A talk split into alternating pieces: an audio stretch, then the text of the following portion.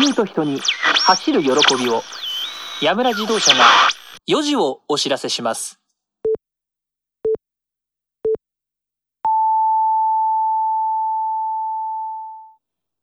ワンチャンスプレゼンツラジオミニオンパドックシーズンツー、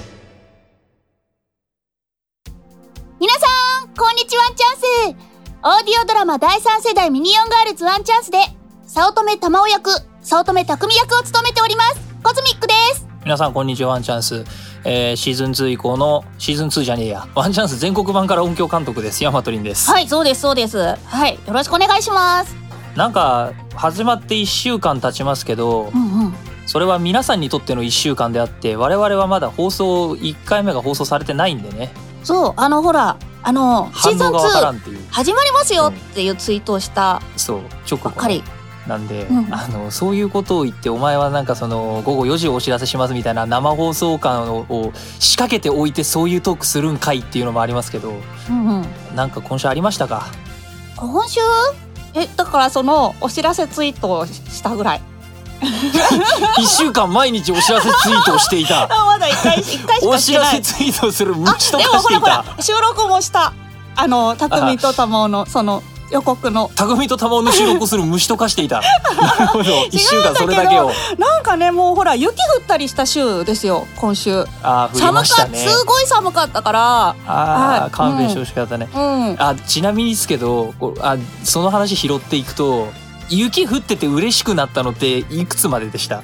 えー、子供の頃鎌倉を作り作った頃まで。雪降ってると降ってんのを見るのは楽しいけど、やっぱ積もるの嫌だなってすぐこうなるのかな、うん、あ割となってた、うん、あなんか車出せないなとかなる最近は。あそれは今な今は俺もそうなんですよ。もう、うんえー、仕事で現場行くの嫌だなってなるんですよ、うん、子供たちとかって、あ雪降ってほしい、うん、積もってほしいって、あのクソ夢々しいことを言うじゃないですか子供たちは。クソ夢々しいとか言っちゃったけど、うんうん、そ, そ, のそのゾーンっていつまでだったんだろうって、どこでかわ俺はこんなひねくれてしまったんだろうって思って。あなんだろう、ちょっとね覚えてないんだけど、何歳とかそういうのは。でもなんか子供の頃鎌倉作って家の近くで、うん、なんか中に入ってる写真をあった気がするから、その頃はきっとすごい好きで作ってたんだと思うから、なんかあった気がするっていうぐらいですから、うん、まあよほどよほど幼い時ってことですよね。うん、なんだろう。で僕が、うん、それ積もってやだなってはっきりなったのってもう覚えていて、僕じゅうはちの時なんですよ、うん、えなんでじゅうはちってこうしっかり数字で覚えてるんですか？大学センター試験があった年です。あーそれは覚えてる。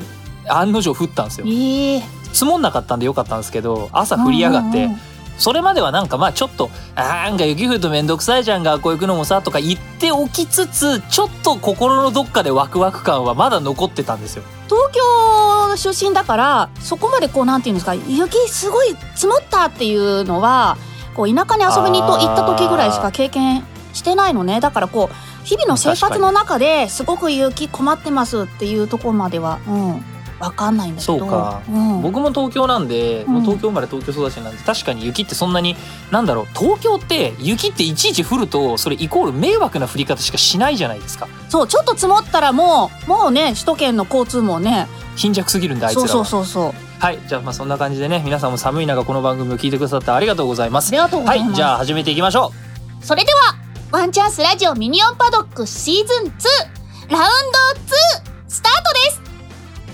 この番組は文化系ミニ四駆サークルワンチャンス .jp がお送りします。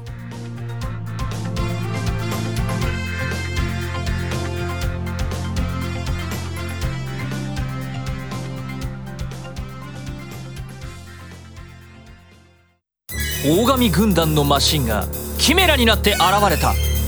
鮮やかなグラデーションとエッジの効いた独特のフォルム、未知のパワーを引き出せるのは君だ。フルカウルミニ四駆ビッグスティンガー G。 今週のな、なんだあのマシンは鳥だ、飛行機だ、いやスッパマンだのコーナー。スッパマンだあられちゃよかった、通じた通じた鳥だ飛行機だスーパーマンだじゃないで、なんだっけ、ネズミだなんだっつってやるんですよね、スーパーマンの方は本当はね。梅干し食べてスーパーマン覚えてます、うん、あの電話ボックスでカサカサカサカサカサって着替えてって、スケボーにドンって乗っかってシャーって言って飛び出してくるっていうおっさん。おっさんね、なんてやられちゃんではガッちゃんがすごいインパクト強かった記憶が。あ、クピガッちゃんなんか新しくなったみたいな。全く関係のない話をしてたんですけれども、うん、えーと今週このコーナーですね、毎週毎週何か私がミニ四駆についてを語らなきゃいけないというコーナーなんですが、えーはい、今回だいにかいはですね、これはもうタイムリーなマシンになりました、はい、私も買いましたけど、えー、だいにかいはこちら、リアルミニ四駆シリーズディオマースネロ。ディオマースネロ、そうネロきゅうじゅうきゅうねん発売ですね。えー、モーターなし、モーターなしどころかこのミニ四駆走りません。え、走んないんですかこれ。そう、これ走んないマシンなんですよ。え、じゃああれですか、コンデレ用？え、コンデレ用？いや、まあそういうコンデレ用ってまあ確かにそういうことで、このリアルミニ四駆って実は、うん、えーと全部で何台だ ？いち、に、さん、し、よん、ご、ろくだいかなしか出てないシリーズで、うんうん、要は走んなくて完全に要はプラモデルなんですよ。ただの。あ、で、そうだ、ディスプレイ用モデルって書いてある。そうそうそう。プラモディスプレイ用のモデルで、ただボディとかサイズとかタイヤのサイズとかも基本的には普通のミニ四駆と一応一緒なんで、ボディを他のミニ四駆のその走る写真乗っけて、まあ、ちょっと加工必要だったりするんですけど、あの乗っけて走らせることは可能だよっていう、一応ミニ四駆シリーズの中でのちょっと特殊な位置づけのマシンなんですこれ。うーんで、えー、っとまあこれ要するにミニ四駆って一応こうほらレーシングホビーですけど。漫画になることによってバトルホビー漫画じゃないですか、レッツゴーとかって。うん。バトル、戦ってる。うんうん。まあバトルって大体エスカレートするものなんですよ、この手の漫画って。うん。え、あれ？あの新しいマシンが出てくるとかそういうこと？あ、まあそうですけど、例えばそのレッツ&ゴーの前にはダッシュよんクロっちゅうのがあってですね、その頃ってあんまりこうバトルって言ってもまあ結構真面目にレースするんですよ。うん。割と、うんうん、だからあんまり過激なレースってないんですけど、このレッツ&ゴーになると多分あのご存知だと思いますけど、いわゆる妨害ミニ四駆というか、明らかに物理的におかしくないこのミニ四駆の走り方とか技みたいなのが次々出てきたんですよね、レッツゴーのあたりで。ああ、邪魔するのね。そうだから、早い話がそのあれです、物語のインフレですよ。あのレッツ&ゴーだけじゃなくてですね、ドラゴンボールとかもそうじゃないですか。この地球人の中で強いを決めるぞって言ってたら、地球人じゃないけどなんかま、魔物の強いやつと戦うぞでピッコロ編があって、で、話が進んでって、スーパーサイヤ人編で地球を飛び出し、で、最終的にドラゴンボール ジーティー になったらさらに外の宇宙まで行くじゃないですか。だからどんどんスケールはでかくなっていくものなんですよ、この手の男の子向けの作品って。最初は割とその普通に発売しているミニ四駆ベースで漫画やアニメも進行してたダッシュよんクロからレッツ&ゴーになると中に超ハイテクマシンが積まれていて、なんだったらバンパーありません、ローラーありませんみたいな、ステアリングしますみたいな、カメラついてますとか、なんかそういう風になっていったんですよ。え、カメラついてんのすごいですね。そう、カメラついてて障害物とか敵を認識してそれを追っかけていくとか、そういう技が出てくるようになったの。えー、すごい。それで味方のマシンでそういうのが出てきて、これ要は商品で出そうとしてもやっぱり子供たちはえこれじゃないってなるじゃん当然、うんうんうん、だからシャーシがもう本当に漫画やアニメと同じ超リアルなやつっていうのを作ろうとしたらしくて、それがこのリアルミニ四駆。ただもちろん走れないんですけど、うんうん、見た目は完全にアニメのそれ漫画のそれっていうシリーズなんです。なるほど、うん、結構もう物語もそういう意味で言うとちょうどレッツ&ゴーの後半戦ぐらいから出てきたマシンたちなんで、特に最後のこのディオマースネロっていうのは一番最後に出たマシンなんですよ。あ、このリアルミニ四駆シリーズで。そうで、リアルミニ四駆シリーズでも一番最後だったし、うん、その第二次ブームとしてもほぼ一番最後のマシンなんですこれ実は。うーんえっとこのせんきゅうひゃくきゅうじゅうきゅうねん発売なんですけど、このせんきゅうひゃくきゅうじゅうきゅうねんっていう年はちょうどね、あの、ミニ四駆の、その、公式のグレードジャパンカップが終わった年でもあるんで、一度。一度。だから、本当にこのミニ四駆ってそういう意味では不遇で、多分出荷台数めちゃくちゃ少ないし、多分持ってたやつがほぼいなかったマシン。だ今現存してたら、めちゃくちゃ当時のやつはいいお値段するよっていうマシンだったんですよ、これ。うーん。あ、今、あれですか、プレミア商品的な感じなんですね。そう、ところが最近タミヤさんが嬉しいことにこのリアルミニ四駆シリーズずーっと再販しなかったんだけど、去年からずっとこのリアルミニ四駆シリーズ順次再販をしてくれて、つい先週ディオマースネロが再販になって店頭に並んだんですよ。おー。で僕は買ったんですけど、だ前にバイスイントルーダーってのもそのシリーズの中の一つでこれも買ったんですけど、まあまあそんなそんなマシンです、これは。うーん。まあ、そのリアルミニ四駆のリアルな話をしても何にも面白くねえなと思って、まあ、今回いろいろ考えて、えー、今回はですね、その妨害ミニ四駆ってどんなものがあったかって、コズミックさんはどれぐらい知ってますか？知らない。知らない。え、レッツゴー見てたんでしょ？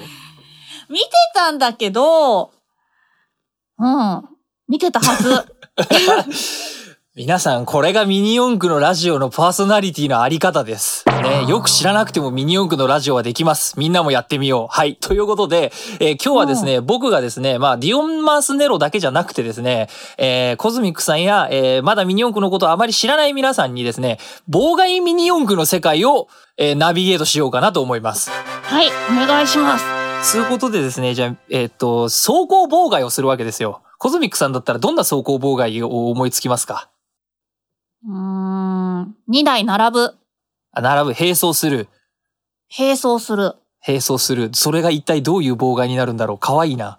あと、なんだろう。スピードを落とす。あ、でもスピード落としたら自分も、てかスピード落とすのはね、リアルではできないですよね。あ、まあまあ、アニメの中、あ、これあれですよ。あの、いわゆるそのホビーアニメですから、ホビー漫画ですから、ちょっとありえない挙動してもいいんですよ。さっき言ったスーパーコンピューター入ってるんで。ああ、あとはあれですよ。後ろのタイヤで砂かけて。あ、それはあった。それはね、一番最初のマシンがやってる。一番最初の妨害、あの、一応今回は、ダッシュよんクロにも妨害マシンとか、あの、ドッジボールをぶん投げてくるっていうマシンが出てきたことがあったんですけど。えーと、ドッジボール？そ、そう。でもあんまりね、破壊に行かないんですよね。レッツ&ゴーでは結構過激にですね、えっと、周りのマシンを破壊していくっていう行為に行くんですよ。砂かけタイヤなんて可愛いもんなんですよ。実は。え、ちょっと待って、じゃあなんかナイフ積んでるとか、そういう系ですか？そうなんですよ。はい。えー、ということで、レッツ&ゴーとレッツ&ゴーマックスに登場した歴代妨害ミニ四駆列伝ご紹介いたします。メインマシンの色違いありがちな悪役、ブラックセイバー。これはノコギリローラーというのを積んでてですね、他のマシンに突撃していてタイヤを八つ裂きにしていくっていう。マシンでした。悪いやつですね、本当にね。そうそうそう。でもね、こいつね、改心するんですよ。黒沢くんって言うんですけど、俺たちのバトルレースにはちゃんと美学があるみたいなことを言い出してですね、ちゃんとね、主人公たちの味方をするんですよ、こいつらは。これいいやつなんですよ。えー、ノコギリで切ってるのにいいやつになるんですか？そうそうそう、いい、いいやつになります。ちゃんとなります。で、そこがやっぱりいいし、あの、ブラックセイバーってその初代のマグナムセイバーとかのまあ、兄弟マシンでもあるので、まあそういう意味で一応味方キャラなんですよ。十分。あの、よくあるじゃないですか。最初のライバルがどんどんどんどん倒すと味方になっていく。だからベジータとか、ピッコロとか。東映系のね。そうそうそうそう。そこがいいところ。そうそう。ワンピースもそうでしょ？一旦とりあえず、あの、殴り合いした後仲良くなるじゃん。うん。この手で一台ずつやっていくと偉いことになるので、ここから先は一気にとりあえず行くので、えっと、とりあえずケラケラ笑ってていただいて大丈夫です。はい、じゃあ行きます。はい。えー、元祖的な名前なのにマシンはチート性能。空気砲ラジコンプロトセイバー ジェービー。普段も鋼鉄の手袋をしているんだろうか。空気の刃で鉄をも切り裂くビークスパイダー。空気。えー、当時このキャラが女だと思っていた人も多いはず。土方玲が持ってるハリブサシのレイスティンガー、えー、ついでに言うとこいつあれですね、あの赤外線光線みたいな指輪でマシンを自由に操作するっていうイカれたマシンでしたね。どう見ても小学生じゃない巨漢の甘党残酷幼児代表ブロッケンギガント、ね、潰せブロッケン G ですね、えー、今でも女子人気抜群卑怯なイケメン薄い本の数なら多分負けてないディオスパーダ。あでこっから先はレッツ&ゴーマックスですね。えー、マックスではまさかの主人公が妨害マシンで登場。工場も爆破、えー、シャドーブレーカー ジースリー、え主人公、えー、小学生女児でありながらなんと一人暮らしのナイスバディの女の子ヤバさ爆裂ファイアスティンガー、忍者そのいちファントムブレード忍者そのにバイスイントルーダー、この辺リアルミニ四駆でしたね。でそして今回紹介のディオマースネロと、へーいっぱいいるんですよ。いっぱいいますね。そう。で、この破壊の方向性なんですけど、最初は切るとか刺すとか潰すっていう割と物理的な手段だったんですよ。うんうん。だって最初のブラックセイバーがノコギリで、プロトセイバー ジェービー は空気砲っていうので吹っ飛ばすだったんですよね。あ、コースアウトさせちゃうんだ。そうそうそうそう。繰り返したり。そう。で、コースアウトさせた挙句にコースが、その、富士山の火口に作られていて、その、マグマのところにマシンを吹き飛ばして落とすっていう、コース込みの妨害マシンっていうね。で、それで初代のセイバーはやられちゃうんですけど。えー、それからですね、えー、っと、この空気の刃、これが一番物理的にありえないかなっていう気もするんですけど、走るとですね、ボディの形状がですね、空気の刃を発生させて近づくマシン全部真っ二つにするっていう。え？ピシャンつって。それ結構、すごい。そう、だから、これ持ってるキャラが、あの、鋼鉄の手袋してるんですよ。ああ、マシン触った時に手が切れないように？そうそうそうそうそう。ガキンっつって。手、怖いよね。あとは、その、さっきの赤外線光線で、後ろの、なんか、後ろから近づいてきて、前のマシンにドンって体当たりすると、マシン、そのマシンの先からピュッと針が出て、ブスッつって、モーターごと壊されるっていうやつとか、えー、あとはブロッケンギガントってやつが、いわゆるヘビー級のマシンで、いけブロッケンジーって言って、後ろからガーって迫ってきて、こう、ウィリーして、バーンって踏み潰してくっていう。お前一体何キロあるんだよっていう。それで、どんどんどんどん壊してって、自分が勝ち進んでいくってことですよね。そうそうそうそう。だから、こう、ゴールできるのは俺一人だっていう理論のバトルレース。をするんです、うんうん、え、それなんか公式ルールとかないんですか？そうで、アニメの中でそのミニ四駆協会みたいなやつが最初はまずいって言ってるんだけど、そのバトルレースについての規定が最初はなくて、あ、で、規定ないけどどうするって協会が考えた結果、でもなんかヒットしてるしバトルレースの風潮来てるからいいんじゃねとか言い出しちゃって、結果的にバトルレースが一回公式ルール化されちゃうんですよ、アニメの中では。へー。でも主人公たちはそんなのいけないって言って頑張ることで、一応そこは覆っていくんですけど、うんうんうん、だからまあ妨害ミニ四駆を、あ、これ漫画とアニメでかなり描写が違うんですけど、その妨害ミニ四駆とのバトルレースを延々していくのがレッツ&ゴーの世界観なんです、実は。ああ、それはダメだよって言っていくわけですね。そうそうそう、うん、で、その倒していった奴らが次々仲間になっていくっていうところも結構描写としては面白かったですね。うんうんうんうん。あの、さっきの空気の刃のキャラクターも、あの、いつまでも俺たちはこんな戦い方してちゃダメなんだ、みたいなことを言ってくるし、うんうん、漫画だと出てこなかったんですけど、その、さっきのハリブサシとかブロッケンジンの潰すぞってやつも、アニメだとですね、バトルレースを引退して、海外とかに行って、その海外のチームで、普通のスピードレースに参加してるみたいな。で、なんだったらチームのオーナーとかもやってるぜ、みたいな風になったりとかして、成長した彼らが出てくるんですよ。だ、そこもすごい良かったですね。っていう感じと、えー、っと、あとは、えー、っと、世界グランプリ編になってもやっぱりそういう妨害ミニ四駆やっぱり出てきていて、うんうん、すげえイケメンのイタリアのロストストラーダっていうチームのマシンで、ディオスパーダって赤いマシンがあるんですけど、うんうん、こいつらが、あの、隠れたところでマシン壊してるっていう超卑怯な連中が出てくる。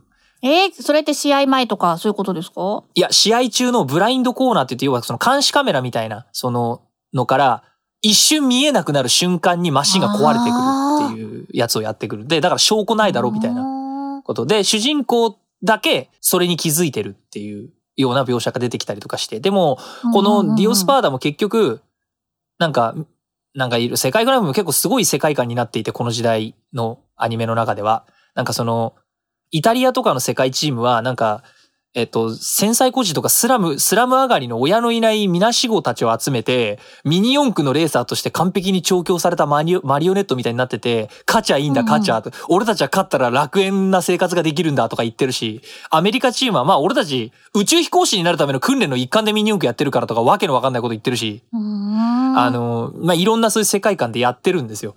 ただ、うん、こいつらがやっぱりね、その日本チームの、その、要は我、我ら、ティーアールエフ ビクトリーズっていう味方のキャラクターたちの走りとかに見せられていて、最終的に今だったら奴を妨害できるとかって言ったりするささ悪魔のささやきがチームの監督とかから来るんだけど、うるせえ黙ってろって言ってすげえクソ真面目にレースしちゃうシーンとかがあるんですよ。おー、これがすごくかっこいいんです。で、結果的に主人公たちを負かすんですよ、スピードレースで。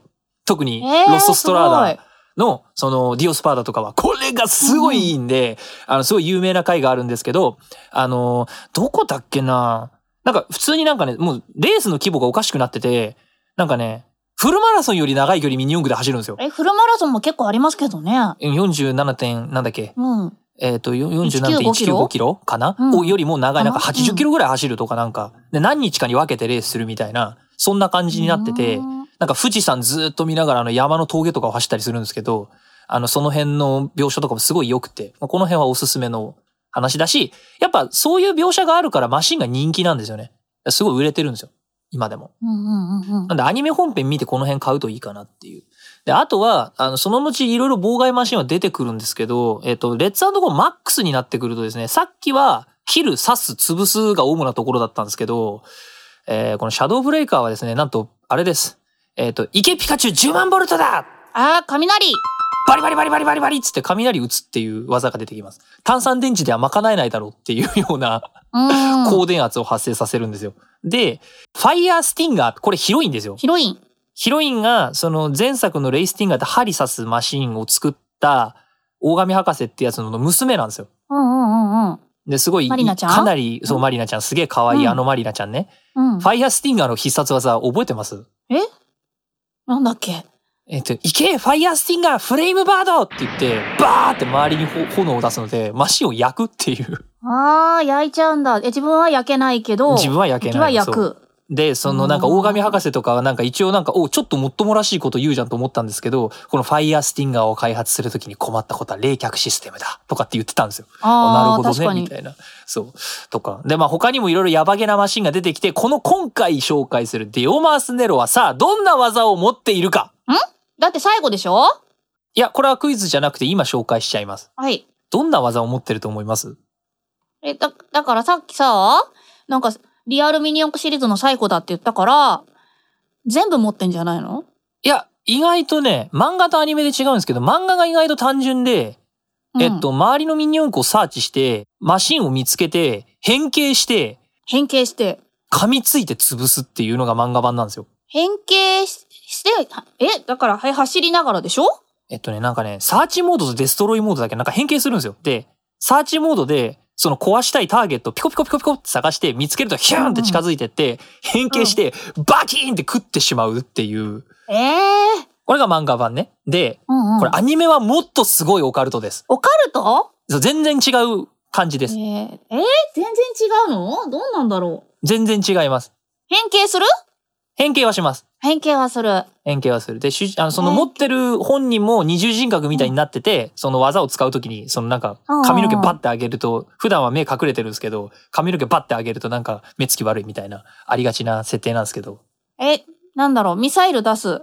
ああ、ミサイルね。さすがにね、いわゆるそあのミサイルで、ミサイルを跳ね返すミニ四駆はね、レッツ&ゴー出てくるんですけど、ミサイル撃つミニ四駆は出てこなかったですね、最後まで。さすがに。えっとですね。えも、もっとオカルトですよ。オカルト？ミサイル、ミサイルよりオカルト。だってミサイルって現実にあるじゃん。現実にないような技使うんだよ、こいつ。え、なんだろう、時を止めるとか？あ、近い。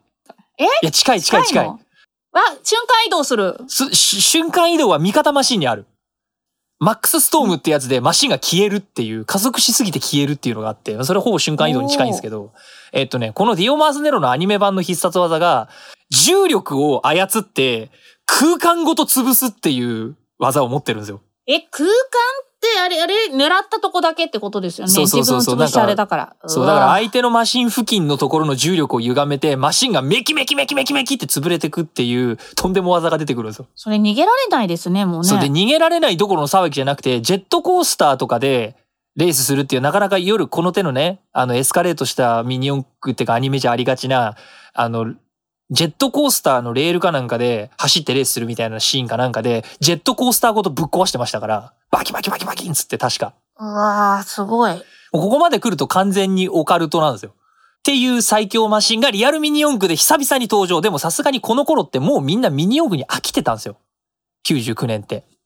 このミニ四駆が発売されたせんきゅうひゃくきゅうじゅうきゅうねんは二次ブームがもう完全に終わっている頃で、もうほとんどミニ四駆のいわゆる公式のグレートジャパンカップは完全になくなった年なんです。ここで。あにじゅっせいきから新世紀に な, なる感じだに。ミニ四駆の二次ブームって実はにじゅっせいきのヒットのものなので、だからやっぱりそんなに指先で何か作るホビーっていうのが子供たちの間で流行らなくなって、ゲームやろうぜゲームっていう時代の移行期なんですよ、これ。ああ、デジモンとかそうですよね。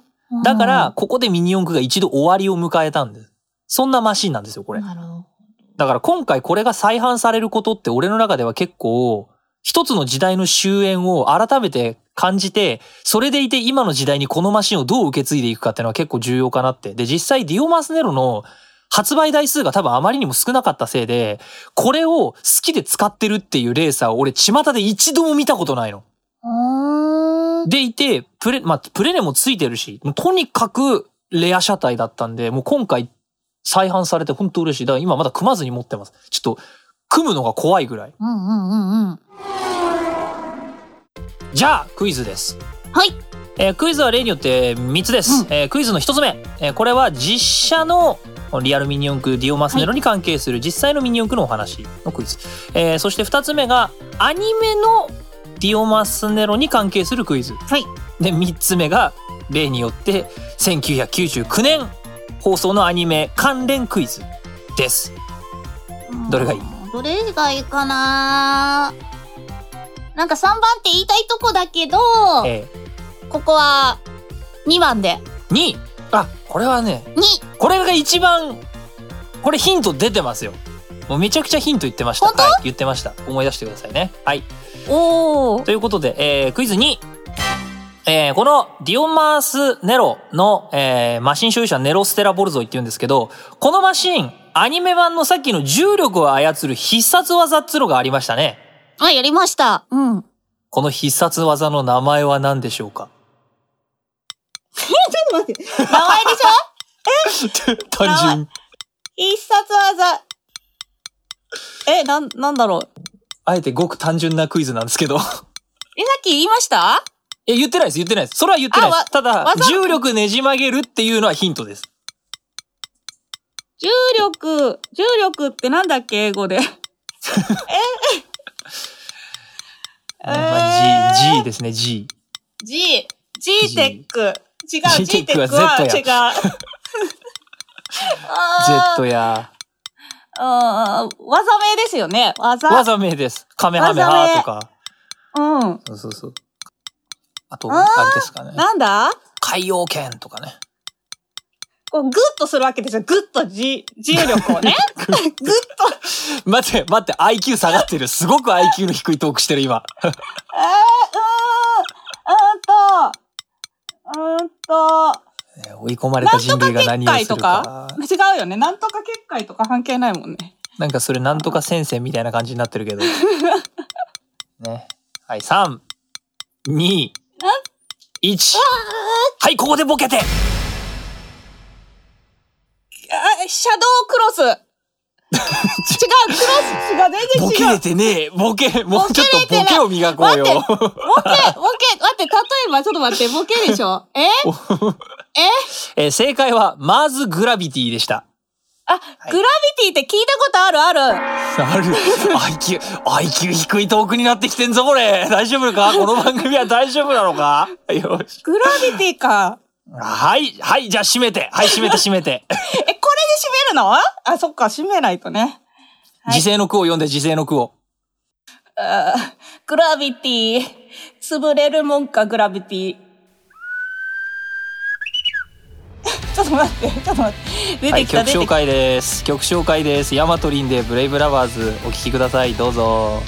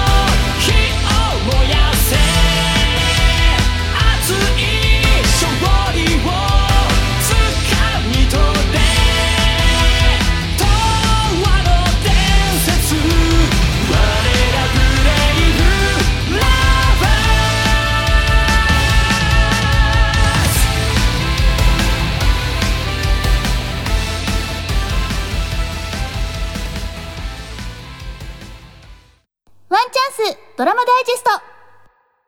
それではここでオーディオドラマだいさん世代ミニオンガールズワンチャンスをお聞きいただきます。すでにドラマ シーディー やデータ販売を行っておりますが、ここではいっかいごふんのダイジェスト版をお送りいたします。今回は全国版だいよんわ、白熱予選ラウンドそのにをお聞きいただきます。会場である俺流ドームへ向かう歩みたち、その最寄り駅に降りたところで、思わぬ人から声をかけられます。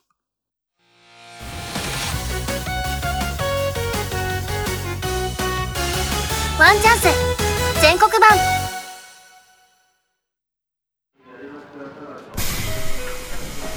うわー、名古屋からじゅうごふんって言っても知らないところで電車に乗ると疲れるな。そうかな、まずは会場に急ごうよ。えっと俺流ドームの方向は、ああ、みんなあっち行くからあっちじゃない？ああ、相変わらず歩みは適当だな。そう？すみません。うわぁ、すみません。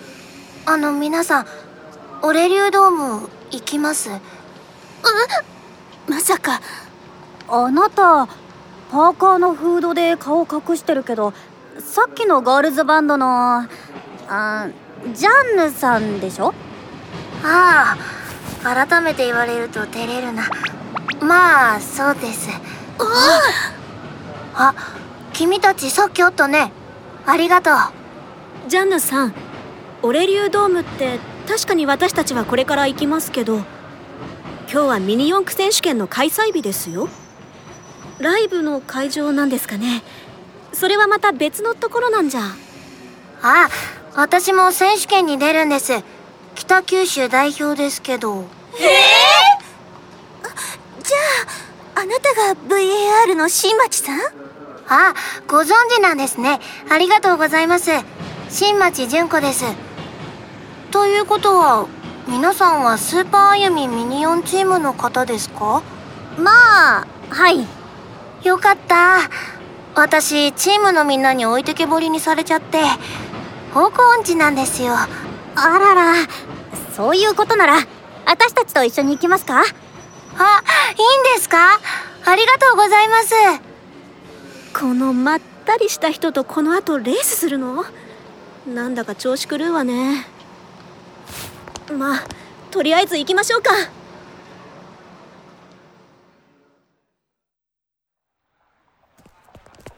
それにしても、新町さん。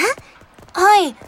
人気のガールズバンドが実はミニ四駆チームだなんて、なんだかすごいですね。いや、もともと私たちミニ四駆チームとして集まったんです。そうなんですか？はい。でもなかなかうまくいかないことが多くて、で、昔の選手権のことを調べてたら、だいいっかいの優勝チームにミニ四チューナーなのに凄腕のギタリストの人がいるって載ってて、私、兄が軽音やっててギターが家にあったから、なんとなく触ったことはあったんで、それからごにんでバンドを始めたんです。そうなんですか。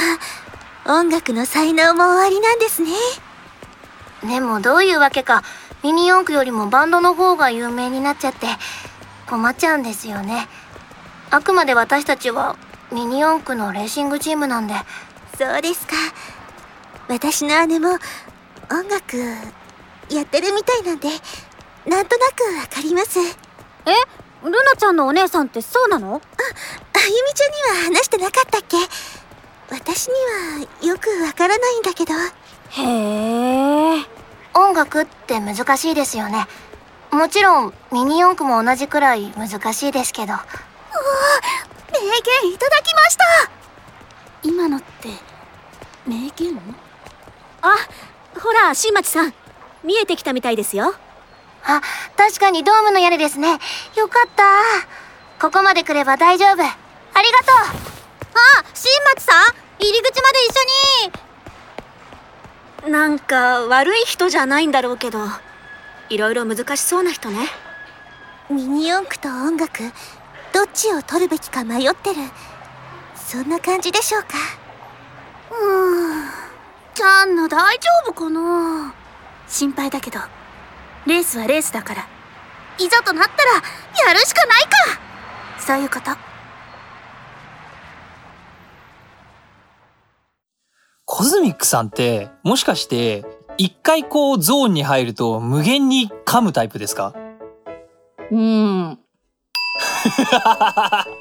申し訳ない。でも言うて前回一発目で一応ナレーション回ってきた時に盛大にさんかいぐらい噛んでるんでね、人のことは言えないんですけど、なんか今回ちょっと手違いがあって、手違いがあって印刷できてない、印刷できてない、手違いっていうか印刷できてないんだけど、いつもは印刷してて、ほうほう、さっき私こう区切るとこの印打ったり、うん、例えばだいさん世代ミニよんガールズワンチャンスが今きゅうシートだとだいさん世代ミニよんガールズになってるんだけど、なってんだけど、はいはい、なんか自分だったらミニはこう消して次の行にミニつけたりとかするのね、はいはいはい、さっき話してたようなこと、で、そう数だけ次の行だったら数消して前の行につけるとか、そういうのはしてて、そうそうそう、それが追いついてなくて、そうね、そういうなんかやらかしたドキドキ感が今回出ちゃったのかもしれない余計そうそう、だからあの収録で最近最近ってもまあすごく最近じゃないけど、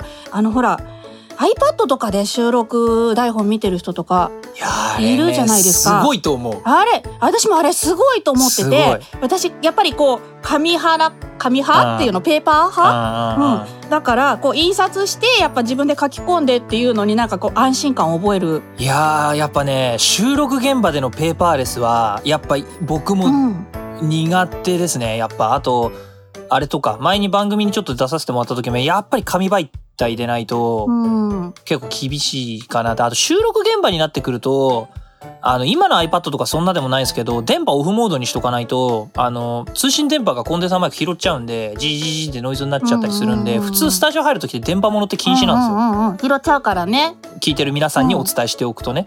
だから結構ペーパーレスがなんだったら ひゃくパーセント ペーパーレス化っていうのはなかなかちょっと難しいぞみたいなところもちょっとあって、うんうん、そういう意味ではねやっぱ紙ってやっぱ最強なんだなっていうのは未だに思いますよね、うん、そうですね。このお話を最後までいち早くお聞きになりたい方はドラマ シーディー やデータ販売をご利用ください。オーディオドラマだいさん世代ミニオンガールズワンチャンス全国版、次回をお楽しみに。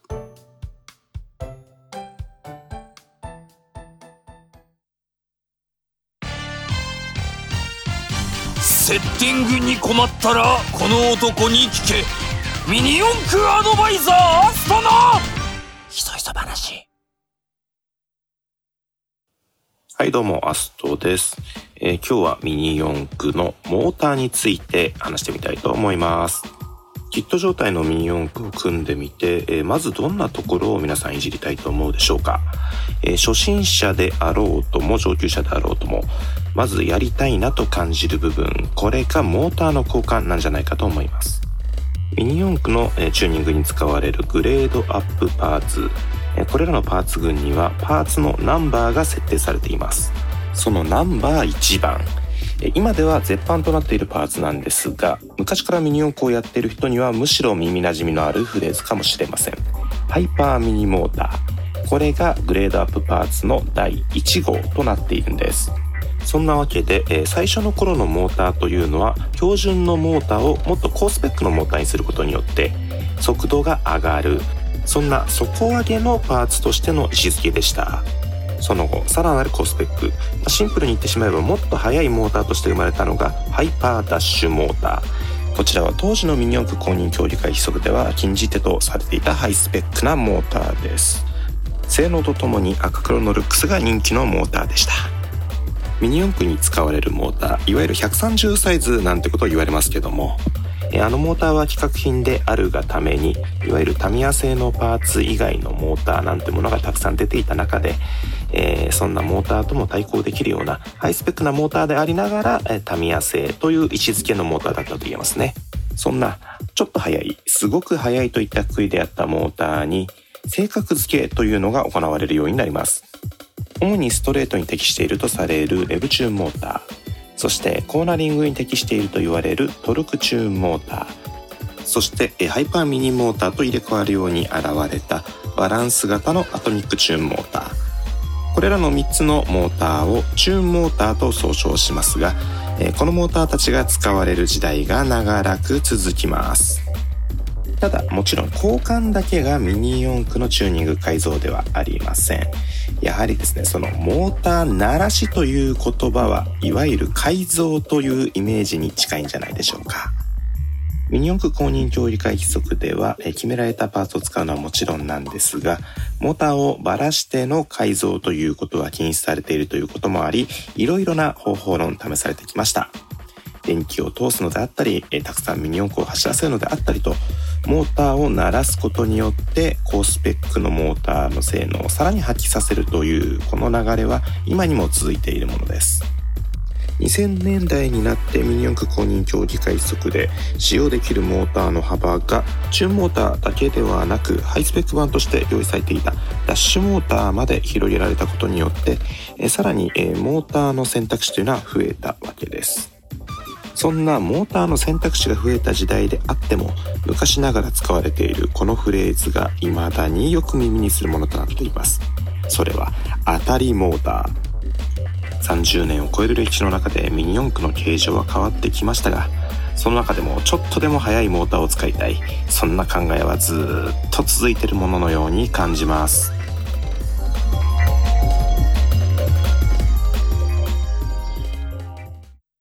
ハットさん、ありがとうございました。それではここで交通情報です。ミニオン交通情報センターの青山さん。はい、はじめに公式コースの道路状況です。ミラクルバロンサーキットではデジタルゾーンツーでミニ四駆さんじゅうだいが立ち往生しており、ニューエラターンから富士通ポップまで通行止めとなっています。通行再開のめどは立っておりません。キックアップラップで発生した事故の処理は終わりましたが、渋滞が残っており通過ににじゅっぷんかかっています。それ以外は順調に流れています。この季節、天候の状況により路面凍結の恐れがあります。可変リアウィングセット A などダウンフォースを高めるセッティングのご用意をお願いします。以上、ミニオン交通情報センターから青山がお伝えしました。はい、青山さんありがとうございました。次の交通情報はよじごじゅうごふん頃お伝えします。さあ、僕はニコニコ笑って待ってればいいこのコーナーになりましたね。皆さんお楽しみのこちらでございます。このコーナーこのコーナーな、プロデューサーの偏った趣味による、えー、罰ゲーム台本が、はい、来ましたよ。こう指令が送られてくるわけですよ。あの、毎週毎週。とりあえず、とりあえず、かん、先に感想聞いていいですか？先に。これ、これゲームじゃないですか。うん。こう前回が、あれですよ、ときめきメモリアル。うん。で、今回がこの作品。そうですね。で、この作品は、私はプレイできてなくて、おー。はい。で、こう、プロデューサーにこういう、プロデューサーにとか、ニヘさんに、こういう作品ですって言って、はい、こう、参考動画を紹介してもらったわけですけど、うんうん、これコズミックできるかなできるかなできるかできないかというか、うん、やって。そういうコーナーですから。えっと、だいにかいのお題はですね、せんきゅうひゃくきゅうじゅうななねんに ピーシー 用ソフトとしてリリース、せんきゅうひゃくきゅうじゅうきゅうねんにプレイステーションに移植されたゲーム、ToHeart風の予告。風の予告です。数多くのヒロインごとにシナリオが分岐するノベルゲームだったんですが、うん、中でもロボメイドのマルチの人気は凄まじく、えー、後発の作品にも多大な影響を与えました、ということで。はい。ちなみに、キャラクターボイスは堀江由衣さんです。ほっちゃんなんですよね。もう堀江さんのイメージ、僕はなんか歌手として、なんか声優さんっていうよりは歌手としてのイメージと、あとやっぱり僕はラブヒナのイメージがすごく強いんですよね、堀江さんは。ああ、そっかそっかそっか。僕の世代は多分厳密には僕もきゅうじゅうきゅうねんだとまだ小学生とかなんで、えー、っと、うんうん、もうちょっと後になってから堀江さんとかに触れるようになるわけですよ。だから、堀江さんに触れた時はもう中学生、高校生ぐらいになってて、ラブヒナのアニメ版を見て、うんうん、あと陸上防衛隊真央ちゃんとかね。ああ、そ、それもなんですか。私なんか何が最初か覚えてないんですけど、フルーツバスケットの本田徹。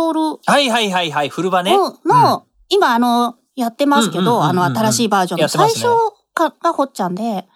うん。っていうことなんですけど、じゃあ、まあ別に堀江由衣さんになるっていうのはまたちょっと違うと思いますが。マルチ頑張ります。はい。えー、ではよろしくお願いします。さん、に、いち、きゅう。これで全部、片付きましたね。はい。私のお仕事は、これで終わりです。え、いえ、それはできません。私は最初から試作機として作られました。あなたとの生活で得られたデータを矢村技術研究所に持ち帰るという大事な役目があります。研究所でデータを抜かれたら私という存在は消えてしまいますが、あなたが育ててくれたこの心はいずれ矢村から発売される私の妹たちに引き継がれるはずです。でも最後に一つだけ伝えさせてください。